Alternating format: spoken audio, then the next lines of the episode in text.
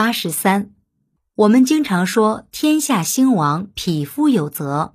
匹夫到底指什么人？国家兴亡，匹夫有责是清末大儒顾炎武先生的名言。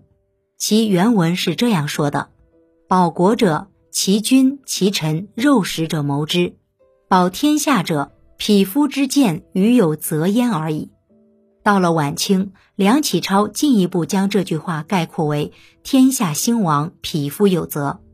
需要指出的是，这里的匹夫指的是首先包括你我在内的所有的普通国人。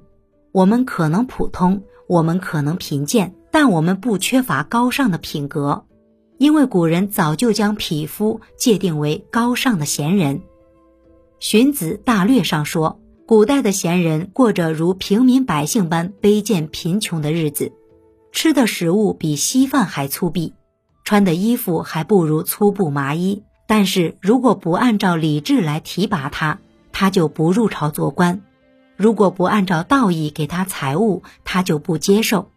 这句话的可贵之处就在于为布衣百姓提了气，正了名。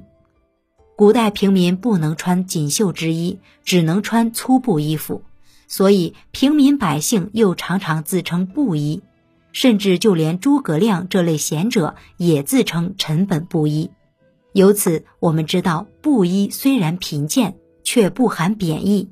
王勃“穷且益坚，不坠青云之志”，当是描摹匹夫布衣老百姓的崇高德操的名言。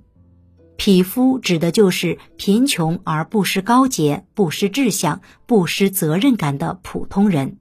您刚才收听的是《文化精华下中华文化十万个为什么》，同名图书由中华书局出版，演播路德金。